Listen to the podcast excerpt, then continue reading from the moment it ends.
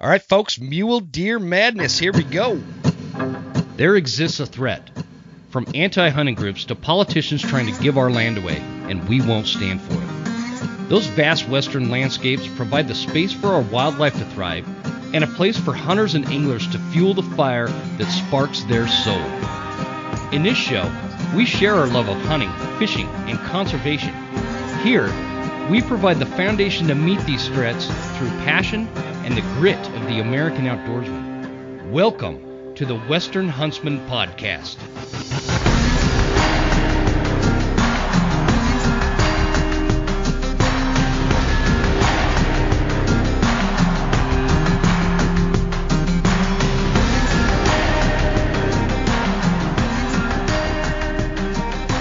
Ladies and gentlemen, welcome to this episode of the Western Huntsman Podcast. This is Jim Huntsman, your host, coming at you from the Broken Tines studio right here in Clark Fork, Idaho. This is episode number 112. Stacking them up. Um, this week I have got a really cool topic. It's one of the ones that is very near and dear to my heart. And to make it even better, I've got a back by popular demand guest. So, buckle up. We're going to talk mule deer in this one with my friend Tom Schneider from Stuck N The Rut. Tom, how you doing, brother? Hey, good. Thank you for having me on. Well, uh, actually, thank you for joining me because um, I I don't know if I told you this when we we kind of we finally met face to face at the banquet uh, a few weeks ago. Mm-hmm. Um, and I don't know if I told you this, but the episode that we did last fall for wolves was the number one downloaded episode for my show for 2021. Sweet. That's pretty cool. And and it was it, it's like it's like not even all that close. I mean, it was a it was a super popular episode. There was all sorts of buzz around it. Uh, I I got emails and messages and all sorts of comments about it, and and people just super fired up about um you know the the is it called the Wolf Master Class, the Wolf Hunting Master yes. Yes. And and it was it just it, it went over very well. It, it's it was I think it was a really good episode for the timing because of you know just going into that fall and winter wolf hunting season and all that kind of stuff. So uh, I appreciate you coming on, and that brings us to talking mule deer, mm-hmm. which you know I'm always up for talking wolves, but um, one thing oh, yeah. we, we didn't we didn't talk too much about was the mule deer masterclass by Stuck N The Rut, and uh, I'm pretty stoked to talk about it. So thank you. Yeah, I, I love talking mule deer. So I, I, I go on for hours about muleys and get my experience hunting mule deer. There, yeah. it's I have the bug. yeah, you and me both, man. I that's what I grew up on. Uh, you know, I grew up in Utah where where it, it's all mule deer. You know, you know, we don't mm-hmm. we didn't have whitetail. I've heard that uh, some whitetail have kind of moved down into that north north uh, northeastern corner of Utah, but I'm not totally sure. I can't confirm that, but um, it was it was all whitetail, or I'm sorry, it was all mule deer. So mm-hmm. um, it's it's an interesting dynamic too hunting mule deer where it's only mule deer versus hunting mule deer where there's a mix of muleys and whitetail. Um, yes. And so maybe we could talk a little bit about that. But, but before we get to that, I wanna I wanna just kind of scoot on back to this wolf topic real quick and mm-hmm. let you know. I don't I don't know if you're aware of this, but uh, the there is this anti-wolf hunting group out of gosh, I think I, I want to say Jackson, Wyoming. I, I don't know. Some fringe group that is uh, super big on trying to get wolves relisted and and uh, you know always running these petitions and stuff. And they made you famous, mm-hmm. man. They took a picture of you. I, and I think I saw that they like covered my face. Yeah, they like covered your face. They're called Wolves mm-hmm. of the Rockies and mm-hmm. I I follow them because it's it, there's there's actually a lot I of saw I, stuff. I saw that you were following them. I was like, I assume yep. he's following them just to just to spy on them a bit. It I, I do, man. It is it is super interesting because mm-hmm. you know I'm working on a couple of different books. Uh, one in particular that I'm that I'm working on. Man, they could provide me content for just like an, an entire series mm-hmm. of of misinformation, like the the real misinformation, not not like this new age political misinformation thing that's going around. Like it's it's yeah. real propaganda. Uh, That's and, scary. It's very scary too yeah. when you read some of it because they they're they're pretty persuasive on mm-hmm. things, but they're they completely take out the real issues that wolves are causing. That's for sure. Well, and they they propagate wolves in a way where, like, they would be more believable if they would say things like, "Yes, uh, wolves do create some depredation on elk herds, and or uh, yes, wolves do kill livestock every once in a while. Uh, you, you, know, but but they don't do any of that. It's all just mm-hmm. like, oh no, wolves are great. Wolves save the environment. Uh, we're gonna have a city on Mars because of wolves. Um, and we're going to end climate change and cure cancer because of wolves. I mean, that's literally the message I get from them. It's it's it's like so bizarre and so far fetched. And and what's what's disturbing for me is the people that fall for it. Like if you read the comments section, it's mm-hmm. like people are like, "Oh yeah, we need to relist wolves. This is bullshit." And, and mm-hmm. I, I don't know where they get this concept that wolves are the only important species on the on the landscape and there's no need to manage them. It doesn't it well, doesn't that's, click. Yeah. Mean, that's what scares me with these people too is the fact they're so obsessed with wolves that they completely don't think of the other wildlife that wolves affect. Mm-hmm. Um, they don't think of the mule deer. They don't think of the elk. They could care less about them. You know, for a wolf, if one wolf dies, they panic, they freak out, they lose their mind. Yeah. But a wolf pack goes in and it completely wipes out a herd of let's say 30 elk, like they're like, oh, it's just that's just nature being nature. That's okay. Like, not a big deal. You and they they could care less if you and I hunted elk. You know, if you and I are killing elk, they don't care yeah, about don't that. Care. It's no, it's they're so focused with the wolf. They're just it's like a narrow sight. They're so narrow sighted with the wolf that they're you have to look at the big picture. That's what nature is. You know, you have mm-hmm. to look at the big picture with nature. You got to understand that a wolf is only as good as its food source. If it doesn't have the numbers to to to keep their population at at height, then you know not just the fact that mule deer and the elk are going to disappear, but the wolf is eventually going to disappear too, and then we're all lose. Yeah, every, then we all that's, lose. That's that's the reality of the concept that they never seem to grasp. If if mm-hmm. a wolf pack wipes out its prey base, the wolf suffers worse than just some some. Uh, I can't remember what the numbers they quoted, but out of you know like 230 wolves in Wyoming, I, I think 40 of them were killed or something like that. That's mm-hmm. that's minuscule. And and also to your point, what you said about if if a if a pack of wolves goes in and, and wipes out like 30 elk, that's not just hyperbolic. Um, statistical nonsense that you're throwing out. That is the reality. Each wolf is responsible for approximately 20 elk per year that die for to support the wolf. And so so it is it is just a bizarre concept to to sit there and put wolves on this pillar as if there's no consequences to no management as if management is a new thing too they act like uh, hunting wolves is a new thing it's not a new thing native americans did it for hundreds of years because they were in direct competition with uh, our, our, the, what the Na- Native Americans required to live on the lands out here.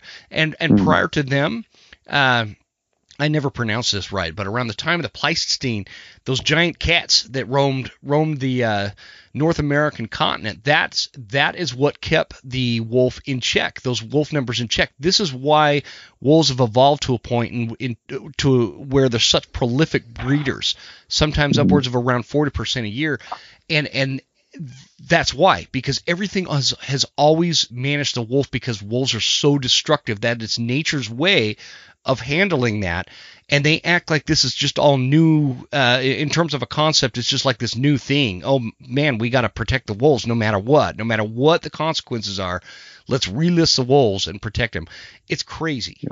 Anyway. yeah i wish and i wish they would actually look at the studies that canada and alaska already has because mm-hmm. you know the wolves on our landscape has just been a decade you know since the reintroduction. It's only really just been a true decade of us actually having issues. I mean, they've yeah. they're you know, I, we know that they're released in like what was it 1996 7 around there i'd like to say I, well, I don't have the 1995 was the the first year and then there was like a series of others after for the mm-hmm. next three yeah. years i believe um, don't quote yeah. me on that i'd say the i'd say the real wolf issues yeah so that was about the time they were introduced the real wolf issues happened were really starting to happen and everybody was starting to realize it like 2009 2010 even 2011 that's when yeah. things were really starting to snowball and get out of control um, but you know we don't have the studies we're you know the one thing i noticed especially with those groups is they immediately threw out studies yeah. right off the bat like wolves changed the river it's like right when they just introduced it it's like it's like yeah. you guys didn't even have enough time to really know that they changed the river. Even like I never heard about overgrazing until after I know. after the the elk numbers were disappeared. It's like, oh yeah, we had overgrazing problems. I'm like, I'd never heard of this overgrazing. I've never seen this overgrazing issues. Like we had great elk numbers. We had a lot of vegetation to support the elk numbers. We had mountain lion. If we if we're worried about predators managing, we had lots of mountain lions. We had grizzly bears. We have predators to manage our wildlife. Mm-hmm. Why did we have to throw another apex? But yeah, I mean, I won't get too far into it, but it's just like um, everybody's just so focused on the wolf and so narrow-sighted. They're they'll do anything in their power to defend the wolf. You can literally put them in the middle. I mean, that's what I, I've always said this, you know, to these people. I was like, come up here. I'll show you what the wolves have done. Yeah. You know, ra- rather than sitting in your city in your basement, come up here. I will take you to these areas that once had good elk numbers. I I will set you there. I'll drop you off and say find an elk. I'll give you a week. Find an elk track. How's that? I'll even make it easier for you. Find an elk track. Yeah. In this area. This was an area, you know, this would be an area that we there would always be multiple elk. You couldn't go a day without getting an elk bugle you know, you would run the ridge tops and you couldn't help but as you're elk hunting, jumping mule deer throughout the hunt. Mm-hmm. You couldn't yeah. help but you're bugling elk and you'd have moose coming in and interfering with your elk bugle. And we were we used to be mad about moose because we were like, oh, dang, moose messed up my elk hunt. They'd they'd come in, they'd be really territorial, you know, yeah. they're really territorial. They super they and, are. And they'll just they'll bump the elk out or they'll chase you. They'll try to chase you off because they're just like, no, get out of here. And now we're like kind of missing moose. we are, man. Yeah. We we mm-hmm. are, and it's it's so oh, they, they they simplify a very complicated issue.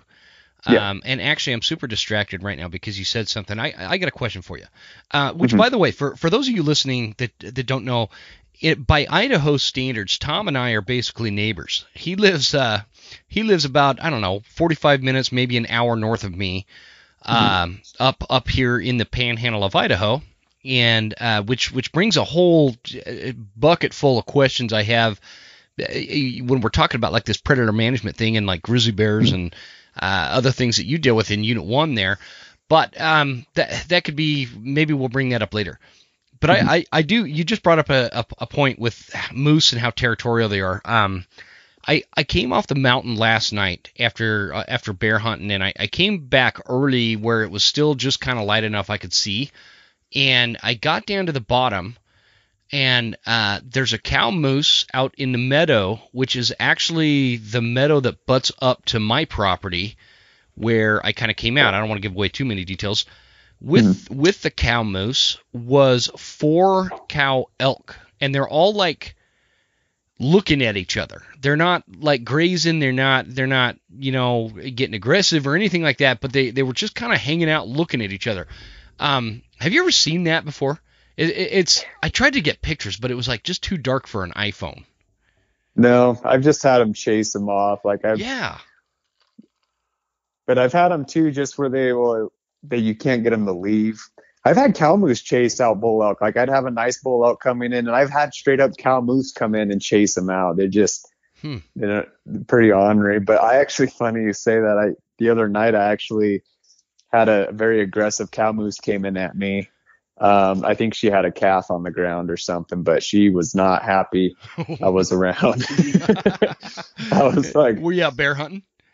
Yeah, yeah. So yeah. my uh, so I don't know if you saw that photo. So a good friend of ours. He's one of the youth from our church. So Travis took him out and helped him shoot a bear. I heard the gunshots and we had service up there. So I called and I was like, Hey, Trav, did you give him a He's like, Yeah. So I was like, Oh, sweet. So I'll head on over there. And I was like, I'll just walk. I sure there's like a little further trail, but I'll walk, you know, mm-hmm. so that they don't have to drive over and pick me up. So, you know, so I was just walking over there and And then I got this little clear cut. I was like, and it was right at the elevation you normally find moose sheds, you know, mm-hmm. and yep. the snow's melted. So I'm like, I better zigzag this cut.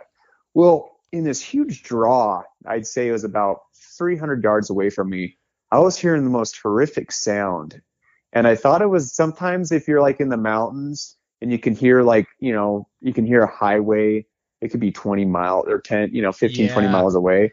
And you could hear the echo of the highway down low. Especially well, if it's it like was, super clear. Yep. Yep. Yeah. So I was hearing this sound and it almost sounded like a semi way out in the distance, you know, and I was like, what is that sound? But then I was like, holy crap, no, it's on the mountain with me. And it was like a, and I was like, what is that sound? I'm like, that is not a bear. I have no clue what that is. Well, I was just walking and just still zigzagging and it just got closer and closer. I'm like, holy crap, what is coming in at me? And I'm like fairly quiet. Like it rained a ton just like not that long ago. So everything was fairly quiet. Like I wasn't you know, when I when I was walking through the brush, it didn't sound like I was making a lot of noise, but something can hear me and it's coming right at me, and I was just very uh, confused in what it was. Well, I see this like gray. I was actually kind of not off colors that I would think of a moose. It was really off color, like a light gray, but it still had its winter coat on, mm-hmm. still shedding it. It just came running right, you know, right toward me and it's but I yelled at it. It stopped about 20. It was about 20 steps away, so a fairly still comfortable distance. But from how far it was, the first time I heard it, for how close it is, I knew I'm like, this is no good. yeah, she was coming at you, man. yeah, so huh. she was coming. So she stopped right there, and I yelled, and.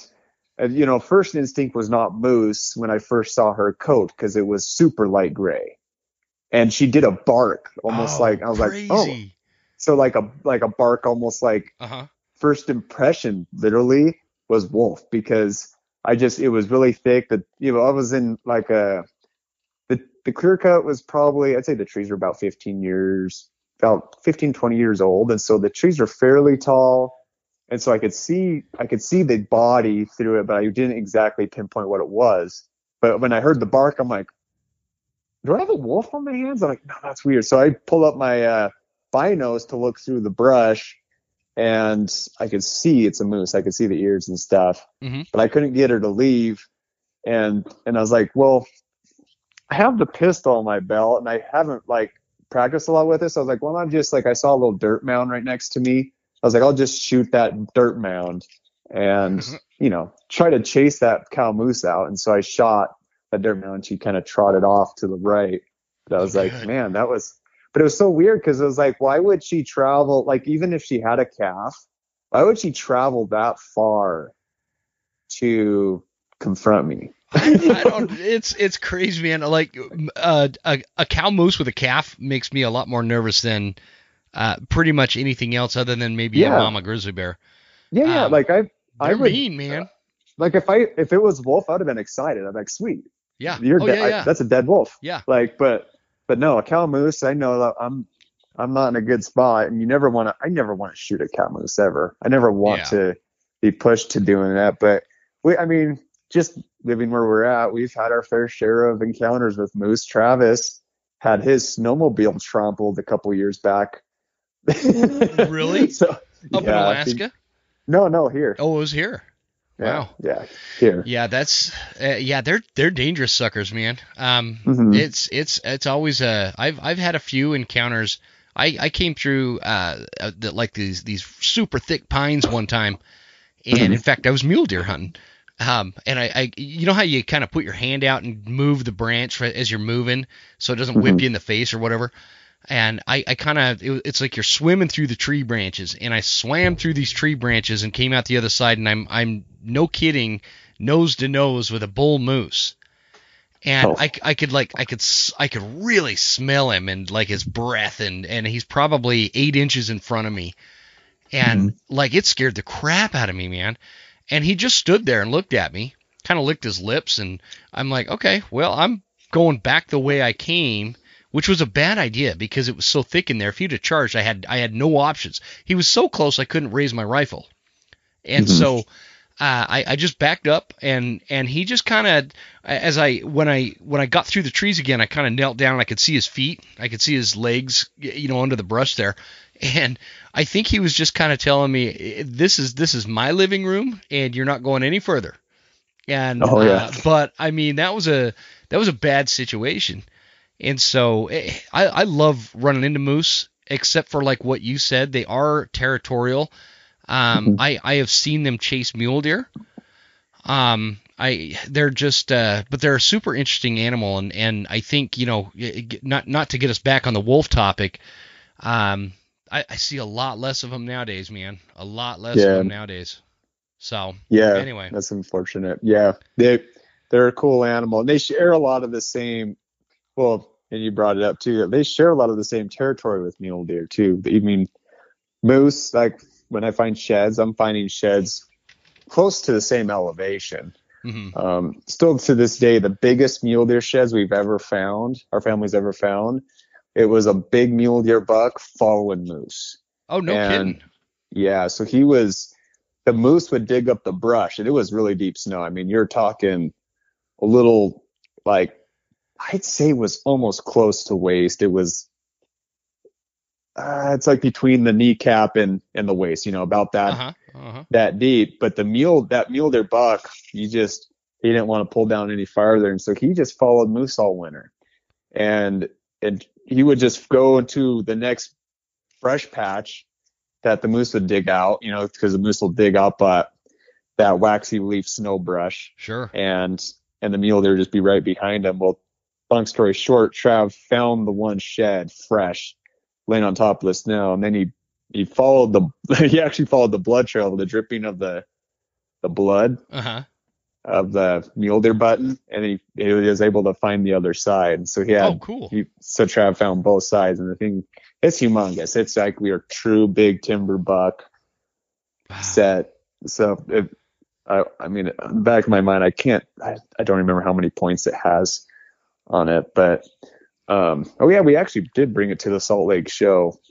Oh, did you? Um, the, this, the sheds. This, yeah. Well, we tried. He got it mounted, and so he eventually got it mounted with a really pretty cape.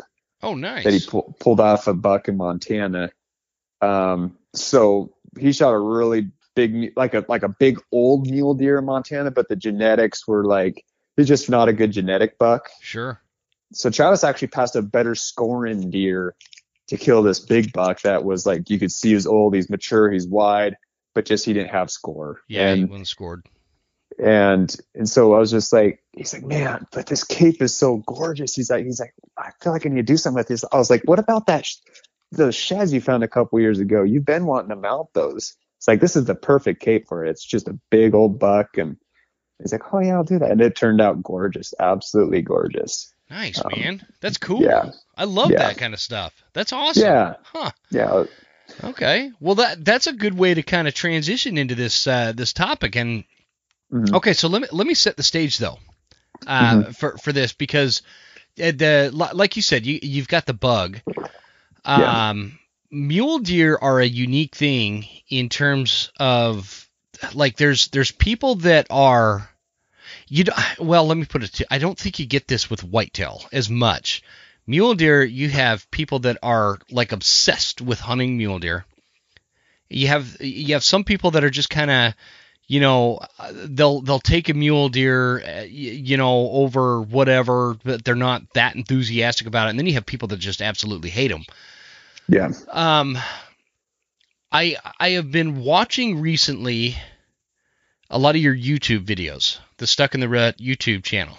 Um, oh, specific spe- uh, specific to the mule deer hunting, which mm-hmm. which uh, for for folks listening, if you guys haven't checked it out, uh, it's it's really good because it's it, you guys you know you tell the story and and it's just it's really educational.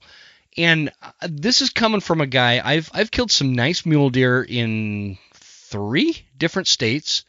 Um, I'm no spring chicken when it comes to mule deer. But I realized when I watched your videos that uh, I think I'm starting to figure out what I've been doing wrong a lot. Um, mm-hmm. Because I'm really good at finding mule deer. I'm really good at um, kind of getting into areas where I have opportunities, but when it comes to sealing the deal, uh, I, I don't have a fantastic, you know, success rate on them. Um, mm-hmm. especially in this North Country, where where the the I, I don't know, it's it's not that different, but there there's a lot of nuances that change when you're like hunting mule deer in North Idaho versus Southern Idaho versus Utah versus Colorado. Uh, I've never yes. hunted hunted Montana. I took a really nice mule deer in Washington once. Uh, this was, in fact, it was my best mule deer. Um, I don't know, t- gosh, seriously, like 12, 14 years ago. Holy cow. Mm-hmm. Anyway, um, so you know i know why i'm passionate about mule deer and and i i do sometimes obsess about them. I i, I and i'm not taken away from whitetail in any way so you know nobody take it that way because I, I, love hunting whitetail too. But mm-hmm. um my my root hunt the the hunt that that gave me the passion for hunting in general all stems from mule deer hunting and I, I can you talk about where yours comes from? Where where does this passion come from? Did you guys grow up hunting mule deer? Did you is it something you got into later or is it just something about the animal in particular or the country they live in? Talk to us about like how, how you got so passionate about mule deer.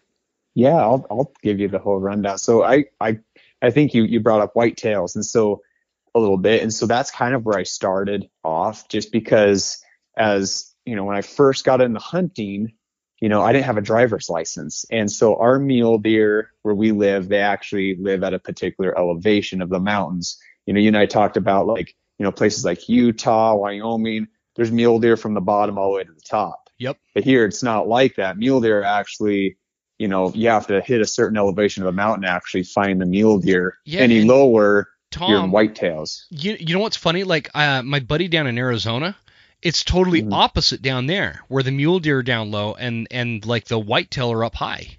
Oh, those Coues whitetails, yeah. Yeah, yeah, yeah. So anyway, it's interesting. Yeah, that is interesting. Um, but so yeah, I got into that because just it was the convenience of it. You know, whitetails and turkeys was it was very attainable for me because I live in the valley. Thankfully, you know, I had land uh, between my parents having land and some other people. I would you know, I, I could drive on the four there. I can easily get to the woods yeah. and to public land. We actually lived right on the border of public land at that time. So it was nothing for me to get to the mountain. But for me, you know, I was just focused on the whitetail. But then I felt like more or less when I got to like the age 16 and stuff, I always had that desire to kill a mule deer. My dad had has killed multiple giants over the years, you know, mm-hmm. along with his friends. And so, you know, these all these old timers that him that he hunted with and stuff, they all have just piles of these true 30 inch mule deer that everybody's dream, you know? Yeah. and and so that's kind of what I wanted to do. Um, I think the one thing uh, I I will be honest and saying, which I feel like people can relate, is I did not start off as a good mule deer hunter. It didn't come naturally to me. Yeah, me so, either. so when I first got into it, I, oh, this story, I'm glad the buck's still dead, but um, it wasn't me that pulled the trigger. But I was, I'd say I was like 13 years old, possibly 14. I think I was about 14 at the time. And, and my dad, you know, and I already had a couple nice whitetails, you know, in, under my belt. But mm-hmm. I thought it'd be really cool to kill a mule deer. So my dad took myself, my older brother hunting. My older brother already had a few mule deer down in, you know, he was, you know, if I was 14, he's he's always two years older, so he was probably 16 at the time. And, and so we made our way up this burn, and it was just the picture perfect everybody's dream. Here's a big muley buck with a group of does, and and two about two feet of snow, about a foot and a half of snow. It was just a gorgeous scenery of just that big buck and the does, and I just could not hold my gun still to shoot it. Been you know, there. Here I am. Been I there. was a four, I was like a 14 year old kid, shaky, and I couldn't hold it. My dad's just like, Trav, you got it. So he looks at my brother. He's like, Travis, you got to shoot that buck. It's going to get away.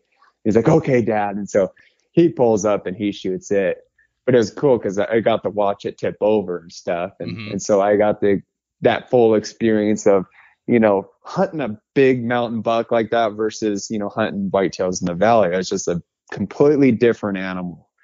And and seeing a big rut mule deer with a big neck yeah. and just the rack too. You know, mule deer like their racks versus their bodies is just big. You know, I think They're a just, lot of it's so much more uh, mass. It's just yeah. everything is thicker, bigger, mass and yeah. height, and yeah. and and most whitetail hunters that I know when they first get in the mule deer hunt, they end up shooting a small mule deer because they're so used. Because whitetails grow forward, you know, they wrap around and then they jail bar. But a mule deer grows up, and so it puts all its all energy going up. So even a small mule deer is like Looks taller. Huge yeah, it looks taller, but they, they don't realize that it's just growing up. So there's nothing growing forward. So you can kill a two by two, but it's still taller than any five by five whitetail. Oh yeah. and so and so I even myself when I first killed my first mule deer, it was it was a decent five by five, but it was funny because my dad still laughs to this day. Um, because I finally did get my true mountain, or I, I did, I finally got my mountain mule deer, my first one under my pocket um, or you know the notch on my belt about when I was about 15 years old. And my dad, I shot it and I got walked up to him. My dad was down the hill. He's like, "How big is it?" And I was like, "It'd be really big if it was a whitetail." that's how my statement was. Um, but where I got my first real big mule deer is when I drew a moose tag. And so I did draw a moose tag for Idaho. Mm-hmm. And and so I, I was spending time in the mountains hunting moose and and I you know I came across a group of mule deer with a really nice buck and it was the same the seasons overlapped and I had a mule deer tag in my pocket so I sh- I shot that buck and and that's kind of where I felt like I started to try to like that's where I started to figure out okay so this is the type of elevation the terrain that mule deer live in. And then I think it just came the desire. I wanted the desire to be a mule deer hunter. I was already obsessed with elk. I think elk was like my top of the list in killing elk. Mm-hmm. like elk first mule deer was like second.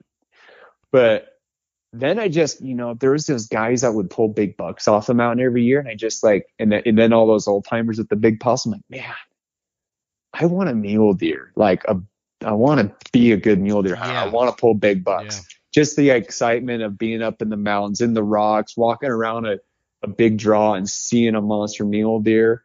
Like that's just, there's no feeling like that. And so I just picked these guys' brain apart. And I just, you know, and then it's just over time, just I pounded them out in my 20s, like crazy amount, too much. Like, I don't know, is there such thing as too much? No, that doesn't exist. It's like that. Yeah. Remember that country song? There's like, there's no such thing as too much fun or whatever. It's yeah. kind of the same thing. There's there's no such thing as too much time in the mountains. Yeah, they're probably right. But the the thing was, and I felt like this is where I really felt like I, I'm I started realizing I actually know mule deer was when our mule deer population was starting to decrease. You know, before there was a time where it's like, okay, like my tw- early 20s, if I just pound the mountain and just hit the mountain hard, a big one's eventually going to mess up and I'm going to kill it. Mm-hmm. But then it came to a point where there was like our mule deer population was dropping so rapidly because of predation issues that even some of the best mule deer hunters that I always looked up to stopped killing mule deer. And so then I, I rather than just pounding the mountain hard, I had to start using my brain a little bit more. Mm-hmm. And like, okay, like obviously just pounding the mountain is not enough. You got to actually know the routes, their corridors, everything. And so that's when really I started learning about mule deer was uh, when I found out like if I want to still keep killing big bucks, Nothing, and I've, I mean, I've got a pile then, you know, even my 20s, like by then I had a, quite a few big ones down. Yeah.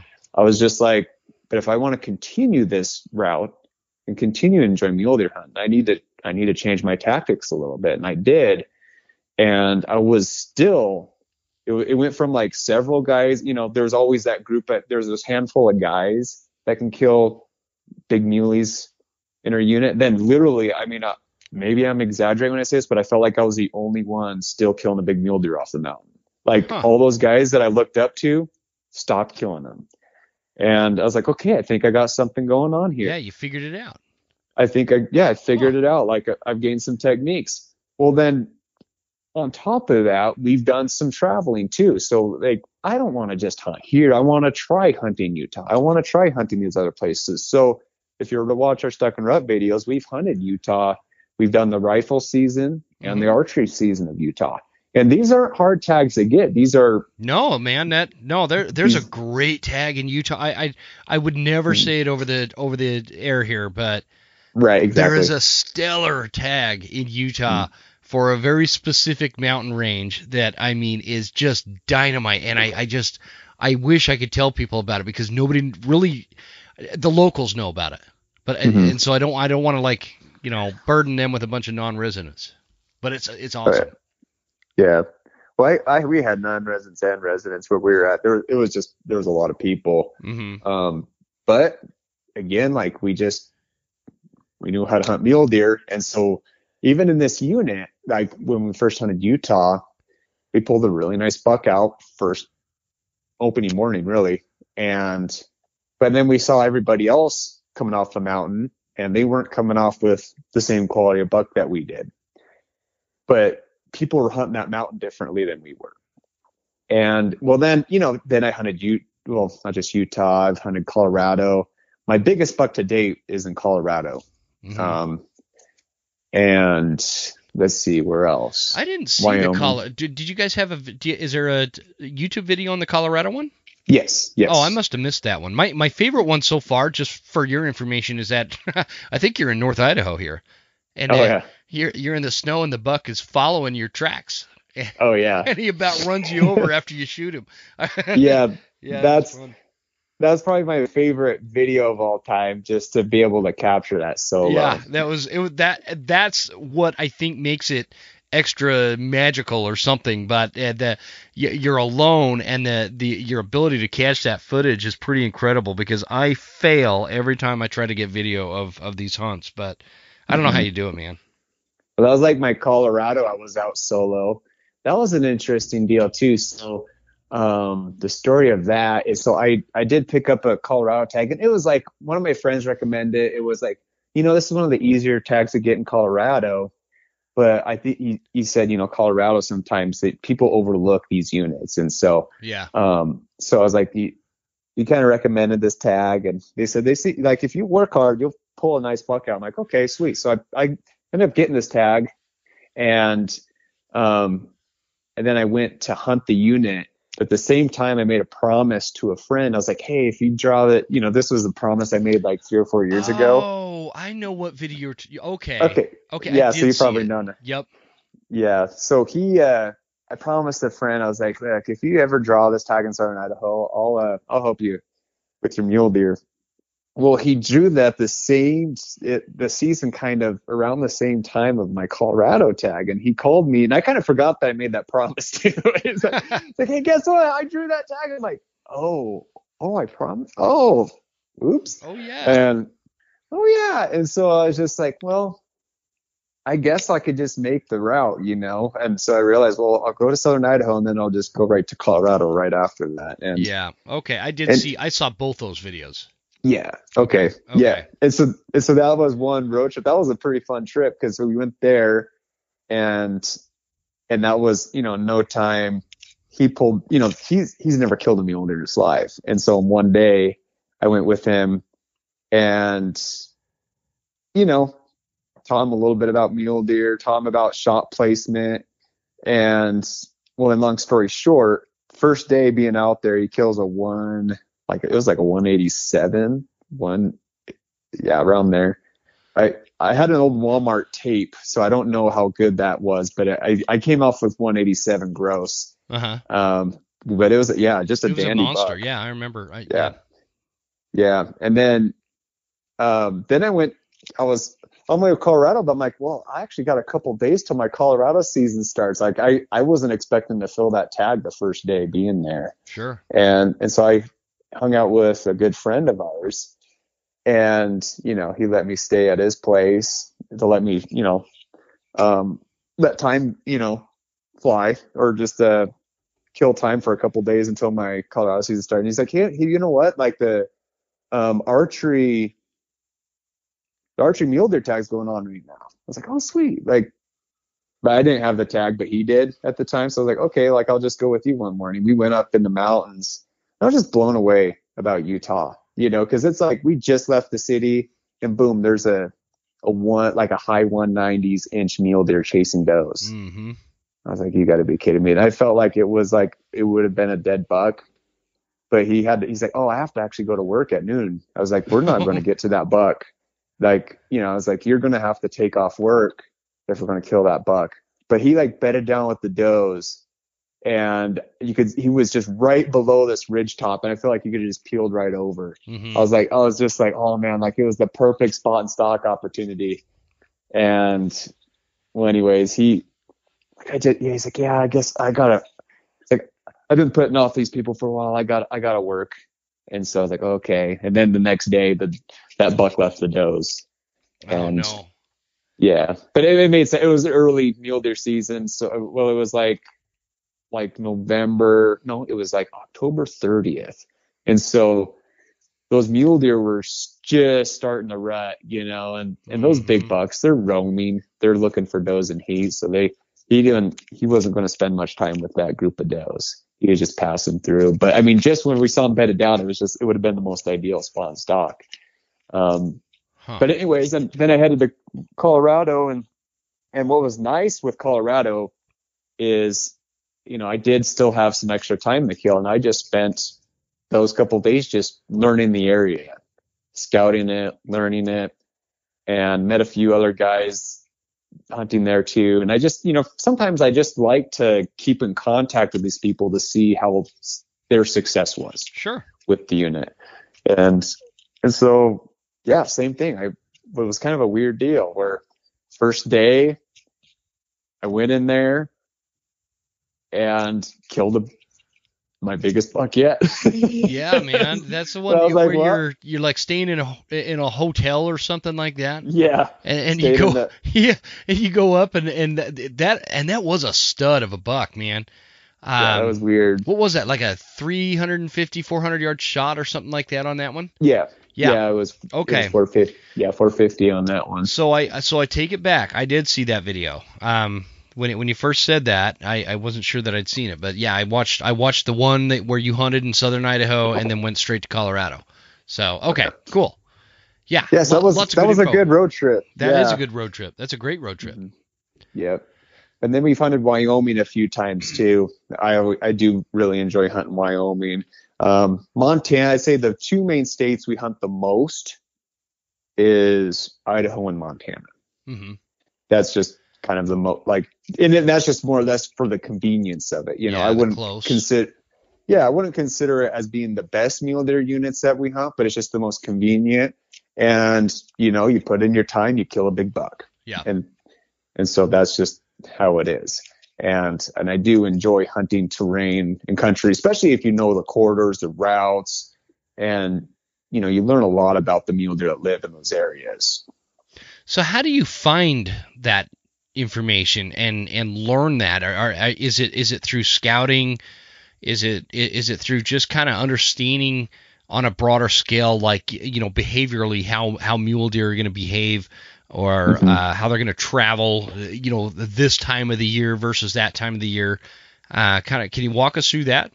Yeah, absolutely. a lot of it was like experience, but then also I think the biggest the biggest help, obviously, I think is people that have already gone through and get doing the homework.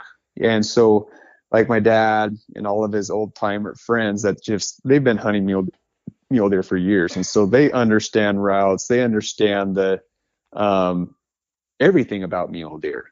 And you know when i just talking to them and learning so much from them it just put me in a different level of my skills and how to hunt and kill mule deer. Mm-hmm. And then at that point, they're so old, like they're not hunting mule deer anymore either. And so they're just kind of just kind of passing off to somebody that they they know and they respect, which is our family.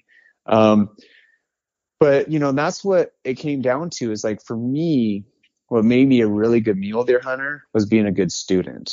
And I learned a lot from my dad I've learned a lot from these other guys. My dad doesn't hunt mule deer like he used to too. He's he's more of an elk hunter. He just doesn't like mule deer doesn't always taste the greatest, so he's like, ah, mule deer don't taste that good.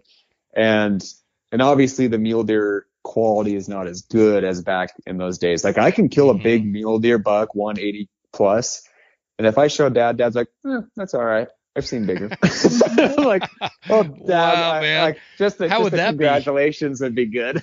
can I can I ask you something on the on the taste? You said you mentioned something there. Um, what what is it that? I because I've never been able to explain this, or or I, I don't have any reason why.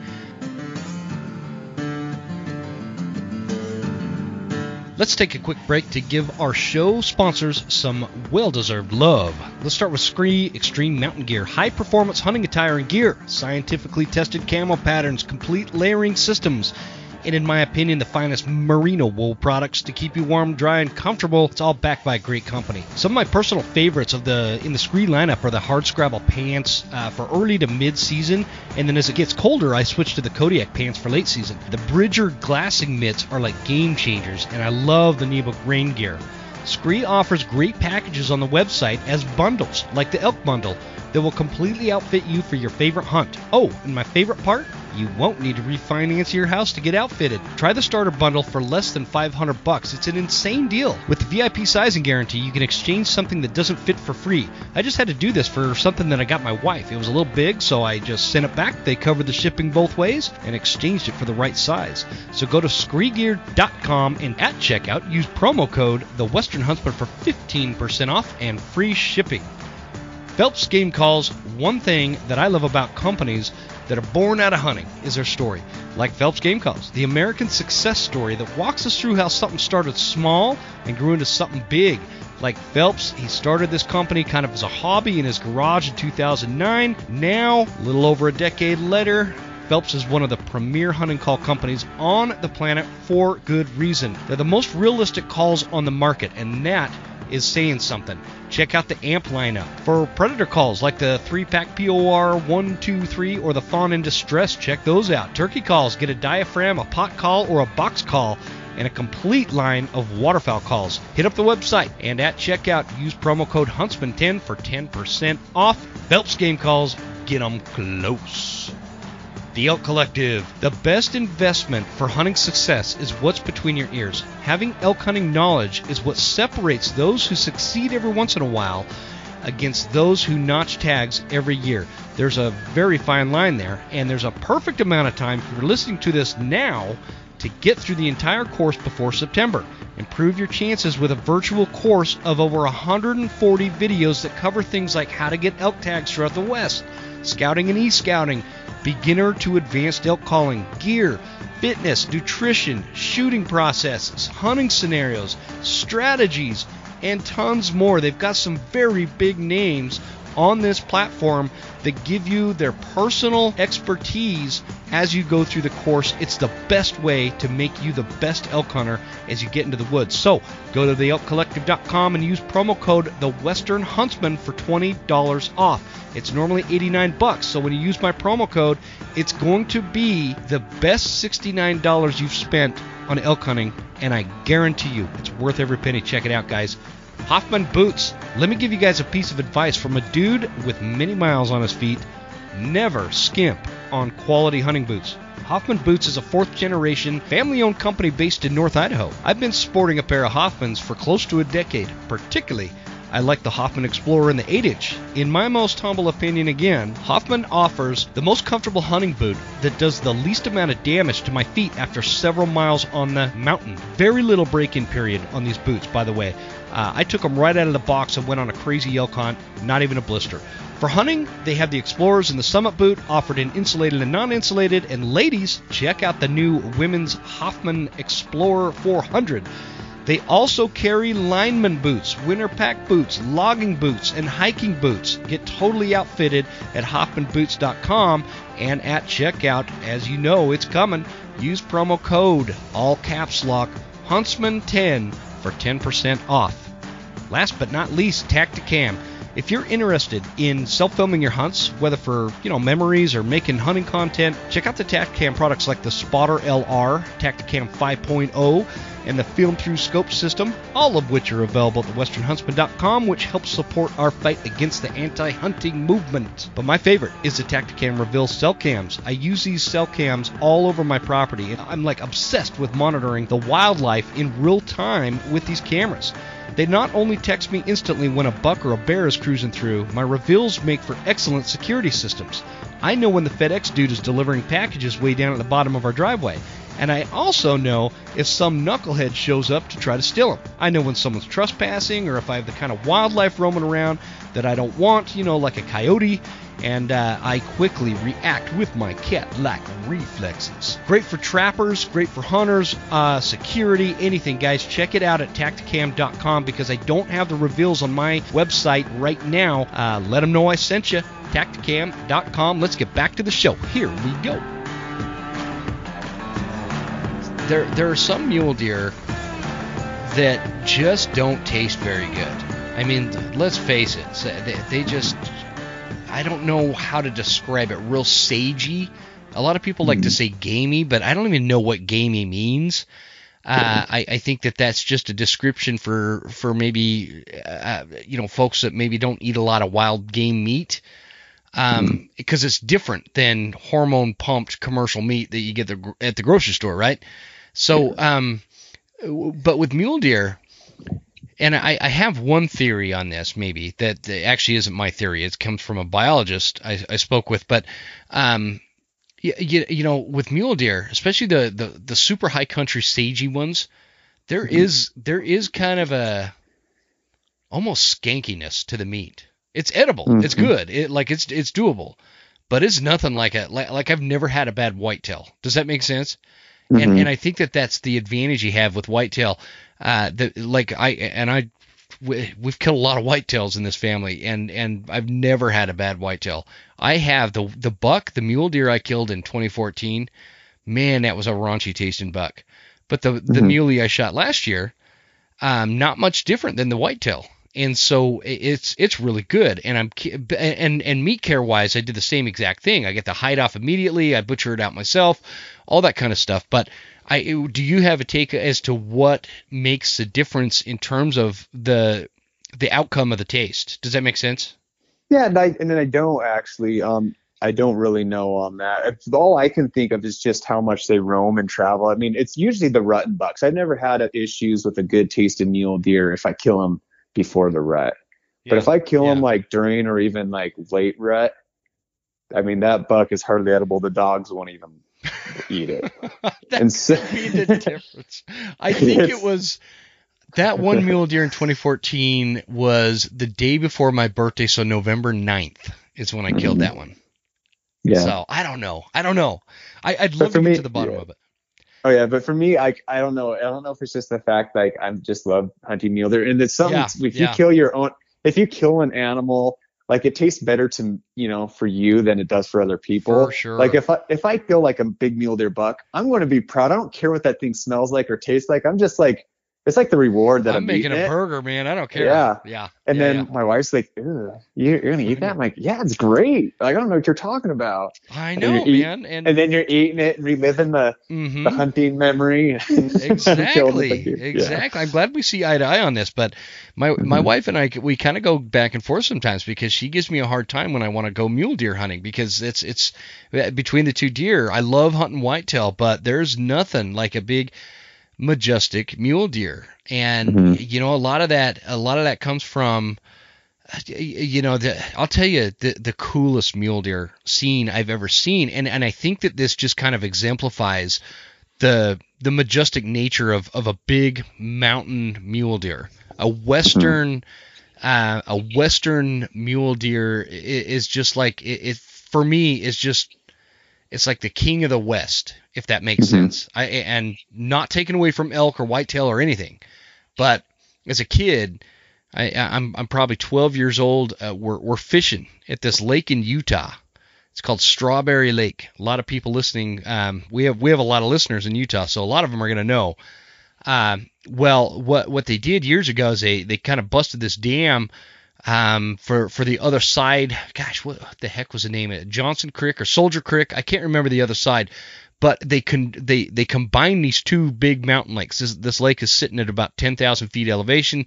Great cutthroat trout fishing, and in between those two lakes, when they when they combine them and bu- busted the dam, is these uh, they call it the narrows, and the narrows connect the two lakes, and they're like these canyons of waterways that you can kind of get to the other lake and and then move back to the main Strawberry Lake, and now it's all just Strawberry Lake.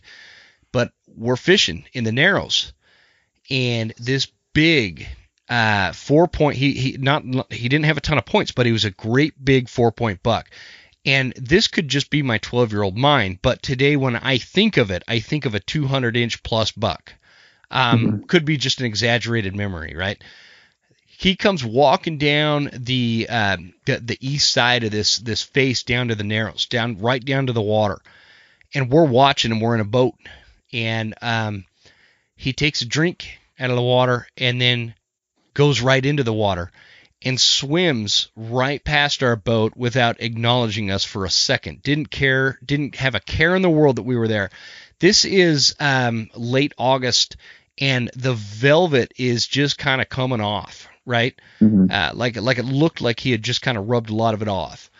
He swims across the the the the narrows, the waterway is in such a way that um, it kind of makes this big island uh, that you can't really tell it's an island, but if you know the lake, you know it's an island. Swims across, gets out on the other bank onto the island side, and walks. It's probably an 800 foot elevation gain up to the top of this, and just kind of casually walks all the way up. And he crests the top, and he's standing at the ridge line, right at. Uh, uh, right where the, the just the sky meets the mountain and there's these quaky trees there's there's some darker timber but he's just standing in a way where he's just silhouetted against the the western sky and he's just mm-hmm. this monster and and he just kind of disappears into the dark timber. That it's that that speaks to me when it, when when we talk about mule deer i think of that buck every time. Mm-hmm. I, I, think about that. I wrote an article about that buck once. Um, mm-hmm. and, and, i think of that buck. And I think that it is it is that kind of majestic thing with mule deer that gets me and and why I'm so attracted to them and I like you said I don't care really what they taste like because the adventure that comes out of hunting these bucks is unlike any other hunting experience you'll have. Just like elk, you know, mm. you, you hunt a running rutting elk in September. That's one experience. You hunt a uh, rutting whitetail in November. That's one experience. You know, a bear in the spring is a, is a different experience. But but mule deer is, is a very unique experience in its own. Yeah. Uh, I don't know where I was going with that, Tom. Other than I, I just I, they're they're special to me, and so yeah. When I, I kind of have a similar, well, like a similar. When I did talk about the burn, seeing that big one in the burn, um, but here's a like I'd say this one's a little bit more recent. Within within six or seven years ago, there was a buck. Oh, I mean, I've killed a lot of nice bucks, you know, between that time, but this one in particular sticks out in my head, kind of like what you were saying. Like it's that memory that just mm-hmm. sticks with you so deep. And um, this is like what I was talking about, like with where you would expect to find a big mule deer buck, like in the steepest, nastiest, ugliest mountain, pretty much. and and it was an area where I would actually see mountain goats. It's, I mean, just to describe the, the steepness of the area. So it's like it's a mule deer sharing the this mountain with mountain goats. Oh yeah. And so, and I just, I made my, it was just one of those mornings where I was just pounding them out. I'm like, you know, and it's kind of a, you know, talking about corridors. Um, this is not an area they spend, um, you know, summertime. This is not an area they winter. It's like, it's that middle ground. And so for me, and just to give an example of what you can learn in the Mule Deer Masterclass, I've learned where they summer and I've learned where they winter and I've learned where they, like if the snow hits this, particular, you know, level in their summering grounds, they typically pull to this particular spot. So you learn these things, you know what I mean? Oh yeah. And and so seeing the snow elevation and seeing what the weather was doing, I was convinced that they were right there on that particular side of the mountain, sharing that side of the mountain with the mountain goats. And so I, I made my hike that morning and it started, I started at the bottom of the mountain where there was actually not even snow on the ground yet. But as I hiked my way up the mountain, this then I was in a skip of snow. Then you know as you increase your elevation before I know it I was in you know decent amount of snow. And I got up in the you know above timberline got up to glass and morning rose. I I just I always have a grunt tube hanging on the side of my arm. Mm-hmm. and I just let a couple grunts out. And I caught a glimpse of a deer come out to check me out and then he headed back into the dark timber. And and so I moved into the dark timber with them and it led me to a herd of mule deer. Within I'd say it was about 100 yards away I could see a bunch of does. Oh, wow. And and then I saw the buck and he was chasing a doe on her tail.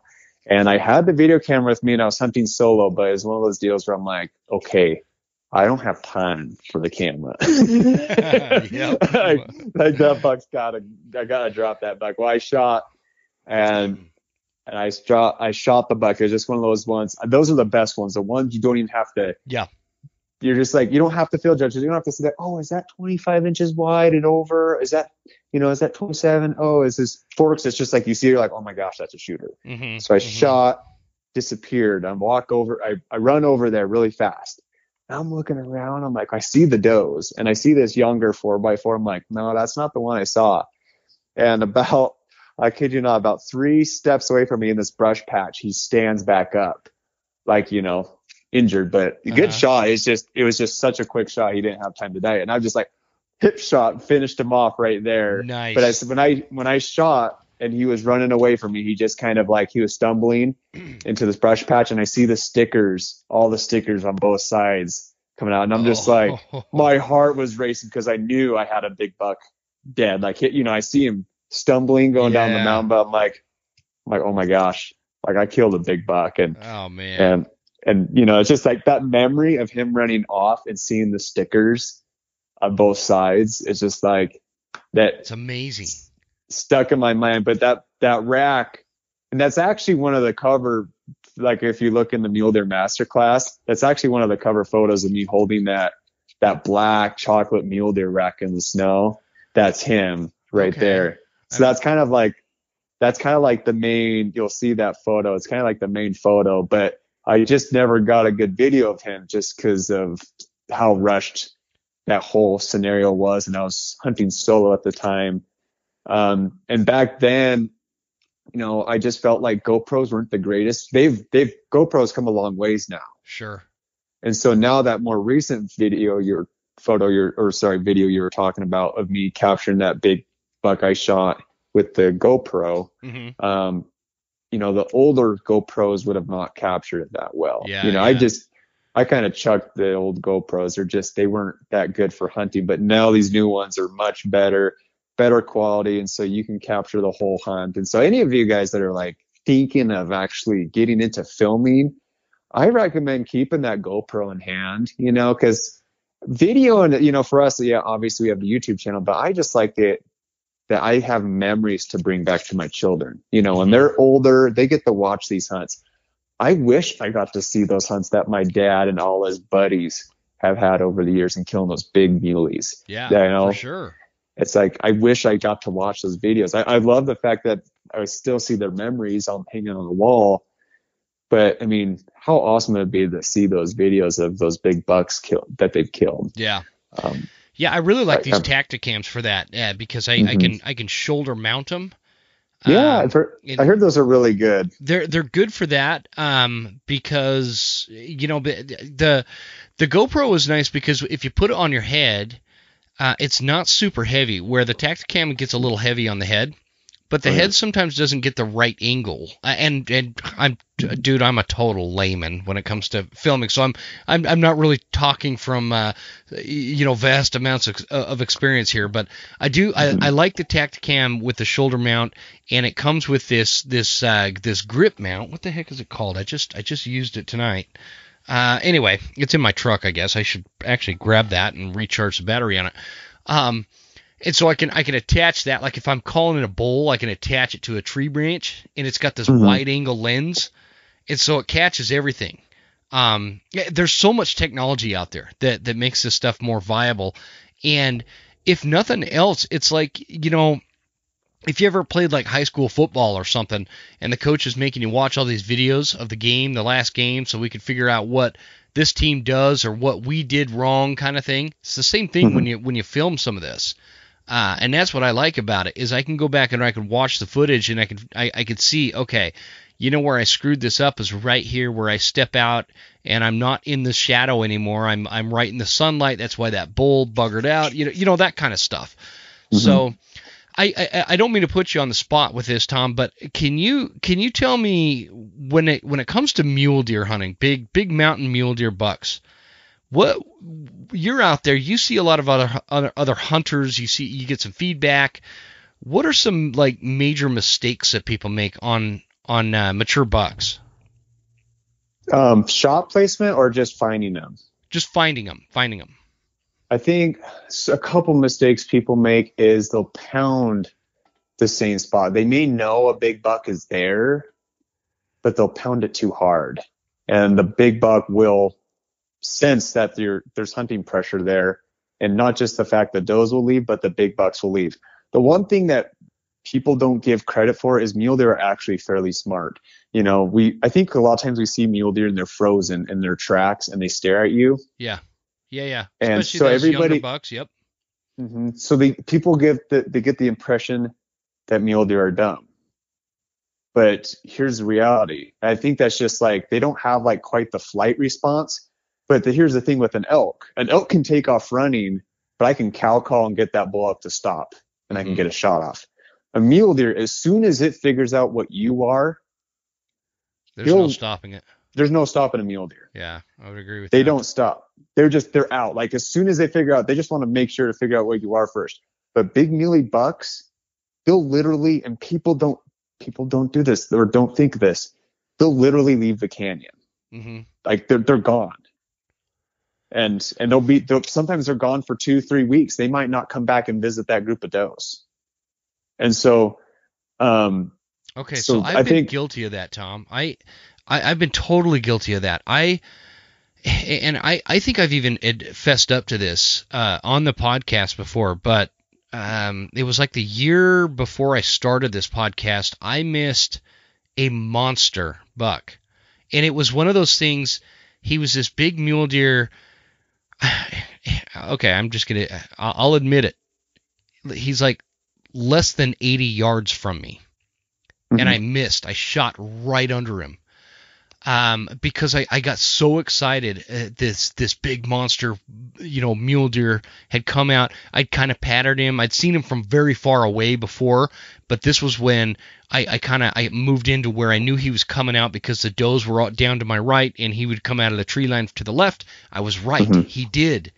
Uh, he came down a little lower than I thought, but he came out and I made a shot on him and totally missed. And I spent the rest of the season trying to redeem that shot on that same buck, and I passed up some other decent bucks and never never tagged out on a mule deer that year because I was so obsessed with this one.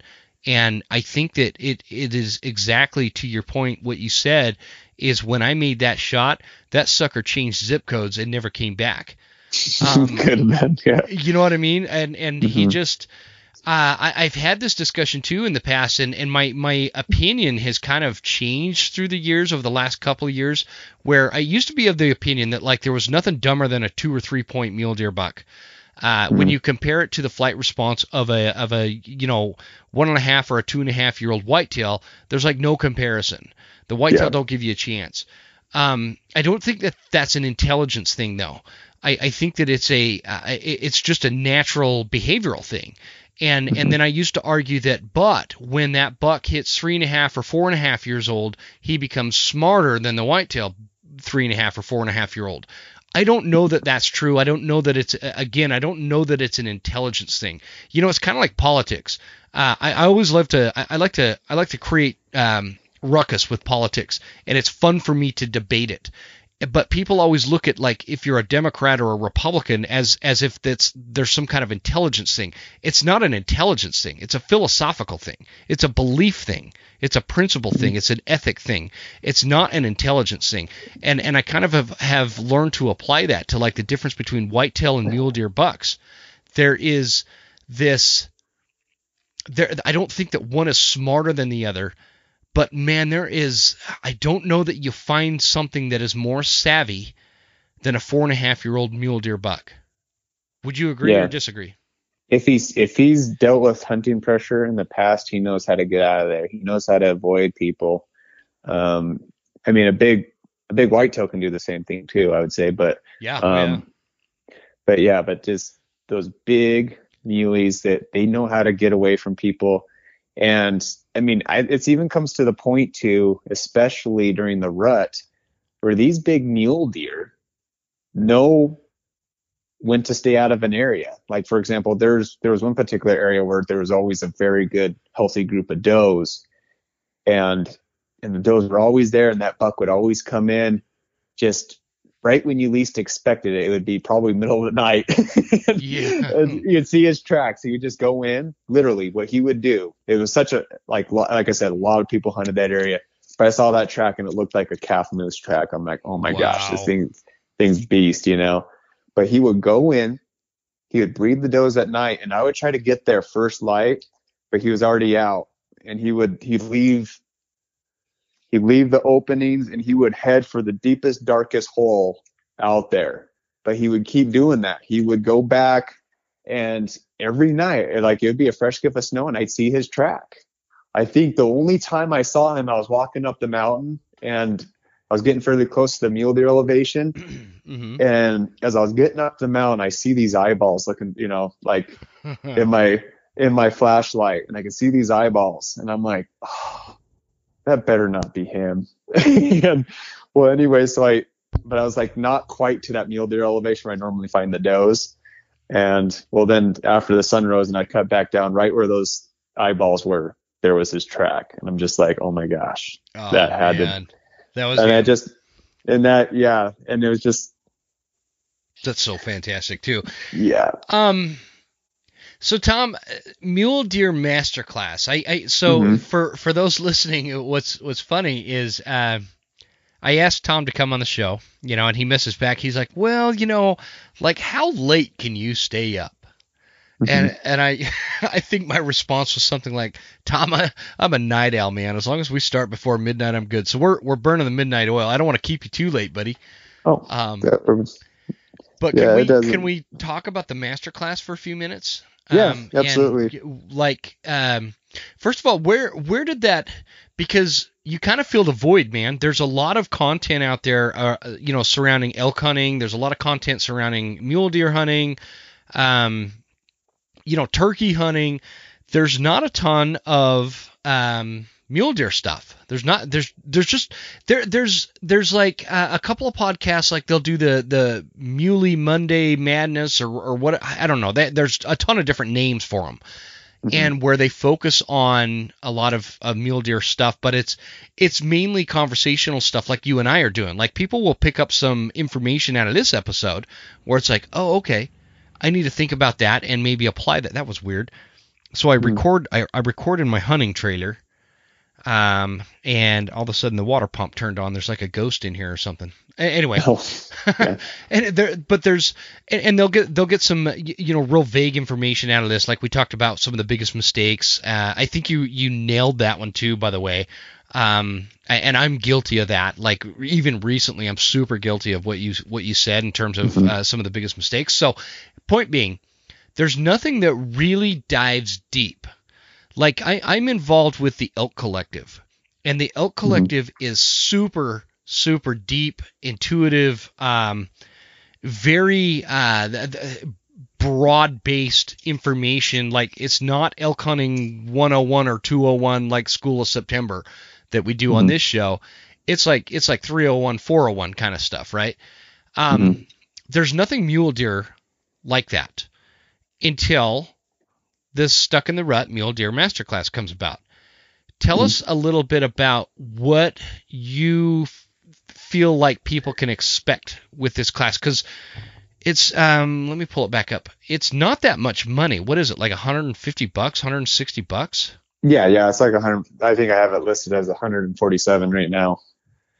Yeah, 140 yeah. 147 right there. Okay. Yeah. So mm-hmm. um it, it's it's not it's not super expensive. There's a ton of information in it, and I, I and I'm speaking. I have I, I you know just as a precursor or whatever, so people don't take me the wrong way. I haven't been through it, but that is going to change soon. Um, I, I want to go through this because I I feel like I'm a pretty competent mule deer hunter, but I am not like masterclass like Tom Schneider Stuck N The Rut, right? And I, I want to mm-hmm. get to that point because I'm passionate like you are about it. What can we expect in this course? I think one of the biggest things I wanted to achieve in this course is to simplify the comp- the the difficulty the, the difficult part of mule deer hunting. And so, um, you know, when I went into it, I'm just like, how can I teach? And I'm not saying this in a rude way, but like, how can I teach the most simple-minded person Me? about how to kill a big mule deer buck? Dude, and I so, I get I, I, am entertained by cutting my toenails. So you're you're t- this this is for me, man. Simple mind, yeah. man.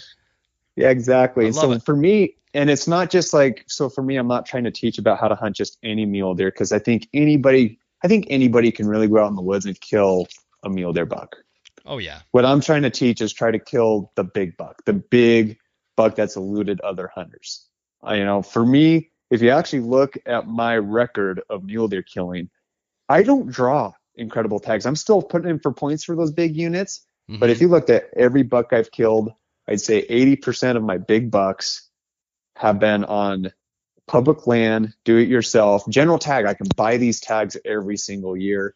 I'm competing with other hunters out in the woods. Um, some areas I go so far enough back, I'm not really dealing with other people. Other areas, for example, like if you're when I'm hunting Utah, Colorado, I'm dealing with what you probably know as the pumpkin patch, oh, where yeah. there's a blaze orange vest on every hill. But I actually use other hunters to my advantage. And so you have to think. So for what I try to do first is I try to put everybody in the mind of a big mule deer buck. Why? What does he do? Why does he do what he does? You know, and try to find him. And that goes all the way from finding their sheds, from starting to get trail cam, setting trail cameras up in the high elevation, start getting their summer trail cams from the months of August and September, explaining the transition because they're they start to go a little bit more nocturnal. People notice as soon as they start losing their velvet, explaining that. Mm-hmm. I'm just really just trying to key down and just explain people, first of all, just laying out the big muley buck and how he lives. Big bull elk are the same way. They actually, in a lot of cases, I mean, because if you look at a mountain, there's a lot of food source for a mule deer from the bottom to the top. Yes. So, so it's the question is, is why does he choose the food where he does? right? Like, and so I teach you about that. Um, we we go on about the rut and the rut. I love hunting the rut too. Me too. And just the behavior of the rut. Um, shed hunting. Shed hunting is fairly different than any other animal I've picked up antlers. Um, like literally, when I when it comes to shed hunt for mule deer, they're literally actually in a lot of cases higher than the moose. no kidding, really? And in some cases, yeah, I'm finding mule deer sheds higher than the moose sheds I'm finding, huh. which seems pretty crazy. But and it, that just depends. That all depends on snow conditions. And I go about that too because sometimes it's not about how deep the snow is. It's about the snow conditions themselves can change the elevation of a mule deer. And so we go through that too. Um, and then the probably the biggest thing that a lot of people really don't consider is the art of timber pounding. The art of timber pounding is is something that everybody should know. And and even my friend, uh, so a really good friend of mine, um, who has guided Wyoming, Idaho, he's he's he's got quite the business. Um, I was talking to him about my hunt in Wyoming and how when the sun was up, you know, the sun was up and it was warm out, the mule deer obviously go in the timber to bed down. Well, a lot of people, just like if the mule deer are timbered up, they're just like, well, I guess there's nothing out in the openings, you know, so I guess we'll uh-huh. just wait till evening. But what people really don't think about is, well, why aren't you going in the timber? Like that's where the deer are. And so for us and where we live, our area is 90% timber. And so we're actually, where I grew up, you're actually doing most of your hunting in the timber. So they're yeah. feeding and bedding in timber. So you learn the art of the timber pound and how to spot mule deer before they spot you. And and where to find them too, because you're not you're it'd be great if you can glass them up here, but you can't. Um, so you have to really know, like based on weather, where the mule deer elevation is going to be at. Unlike if you go down to some more open country, you could be at two, you know, you could be at 3,000, 4,000 feet in elevation, but you can glass up to 7,000 feet in elevation and see a big mule deer buck. You can't do that in timber country. You have to know based on snow conditions and everything else and what elevation of mule deer is. Otherwise, you're going to put in a lot of miles and not have much luck. And and so I teach the art of the timber pound, but also too, we have a lot of experience glass and we've hunted open country too as well. And so but we've you know, but we've taken that timber pounding technique and we've used it also in warmer, you know, the times of the year where it's a little bit more warmer. The deer are not out feeding. But there's a time and place too, right? Sometimes you don't want to go in and bust them in their bedding area. If you got a big buck pattern, you kind of just it's sometimes good to just be patient and wait for that big buck to mess up. Mm-hmm. So we, we go through several different techniques, tactics, and how to hunt mule deer um, from calling and a lot. See, you said it yourself. There's not a lot of information on mule deer. Yeah, there's just not. There isn't. And I've called in mule deer. I've used scent on mule deer and it works. And people don't know that. People huh. don't know that those things actually work on mule deer. I have rattled in mule deer like I've had a whitetail. And so knowing how to use that, how to use the technique of rattling, grunt tubes, like those all work on mule deer and they work very well if you do it at the right time of the year. And so those are a lot of the things, and, and it sounds like I'm giving a lot right now, but I'm just giving you a fraction what's actually on the course. Just saying what well, I'm saying. and that's that's kind of that's kind of what I'm getting. Um, mm-hmm. is is you're you're just so what you're giving me is a taste of what I could learn if I was in there. Mm-hmm. And and it's it's really motivating me to get to get this thing because I, I just I I am sick of um I'm sick of mediocre bucks. And also, mm-hmm. I think that if more people took this course, it would elevate all hunters. You know, in a sense that I, I, think I said this before we started hunting, but there's a lot of hunters that know so little about mule deer hunting that they actually end up screwing it not only for themselves but for everybody else. And so if, if more people had some of this information, I, I just feel like it would help everybody. Um, I want to read a little mm-hmm. thing, a blurb off of um, the website, which, by the way, guys, is stuck in the rut mule deer masterclass.com, um, which I'll have in the show notes. Uh, but this this little blurb says most hunters understand time in the woods equals su- the successful harvest of their mule deer, but there's a huge problem. Dot dot dot. The problem is Instead of relying on proven tracking methods, they're relying on word of mouth. They're trying to catch a tip for the good spot, but are always a step behind and never walk away with a mature buck. And I'm going to skip a little bit because there's a line here that I, I think is uh, really critical. They're not considering their target buck's animal patterns. Um, I I struggle with that, Tom. I I I struggle with patterning one particular buck and and that's what I want to master. Um, mm-hmm. and, I think I think a lot of us do. I, I, I think a lot of us do that are that are into mule deer. Um, I have a I have a customer up in your neck of the woods up there in Bonners Ferry. Mm-hmm. he told me he's like, "Oh, I don't, I don't hunt, I don't hunt mule deer. They taste like donkeys." I, I, don't know what he meant by that, but yeah. uh, anyway, it's it's funny. We we've got uh, we've got you up there, and I've got him there on on two different sides of the fence. So, um, yeah. I only say that so that the folks listening, if they're not super passionate about mule deer hunting, I don't want to pack the woods with people that aren't passionate about it. Mm-hmm. But if you are, I feel like um, I feel I, I feel strongly about this course only from the sense of an outsider looking in because I've watched since last time we spoke, um, meaning last time we recorded, not not at the banquet there.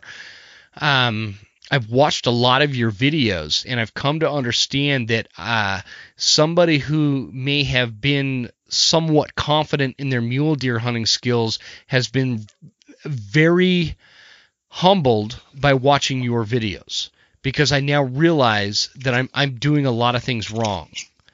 Um, and, and I want to I want to stop doing those things wrong.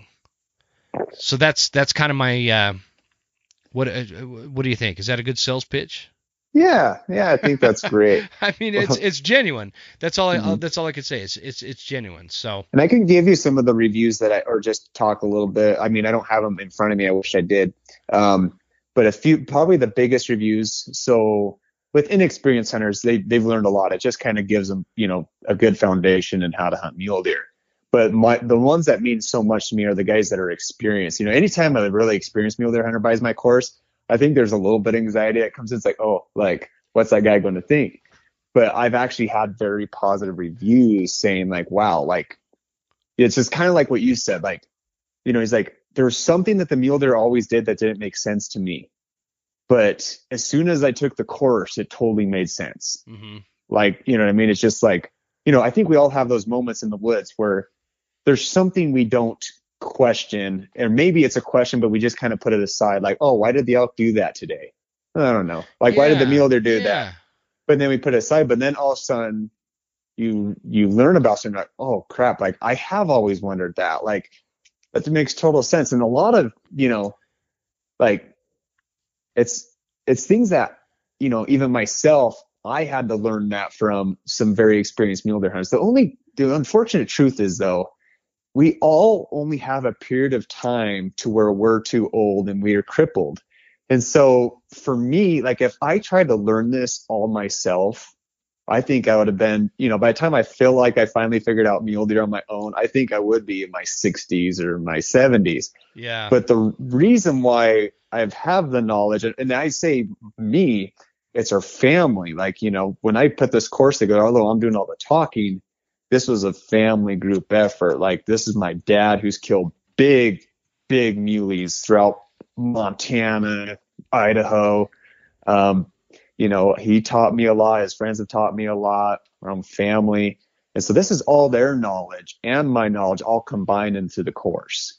And that is what, you know, for me, I feel like I've gained a lifetime of knowledge of mule deer hunting. Now, do am I saying that I know everything about the mule deer? no, but doesn't that make like I'm I'm still a student? You know, we all are. We all and, are. Yeah, yeah. It's great and, mentality.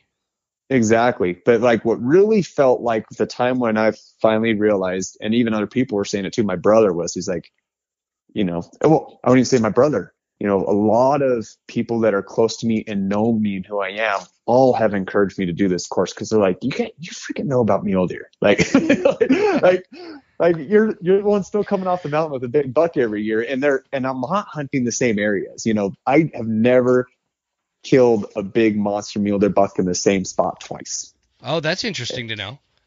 That's yeah. And so you think, so I, if you think you think people, you know, I think we all do that, right? So if you kill a big buck in your in an area, let's say there's one spot where you go to, it's a little opening, and you kill the big mule deer buck. Mm-hmm.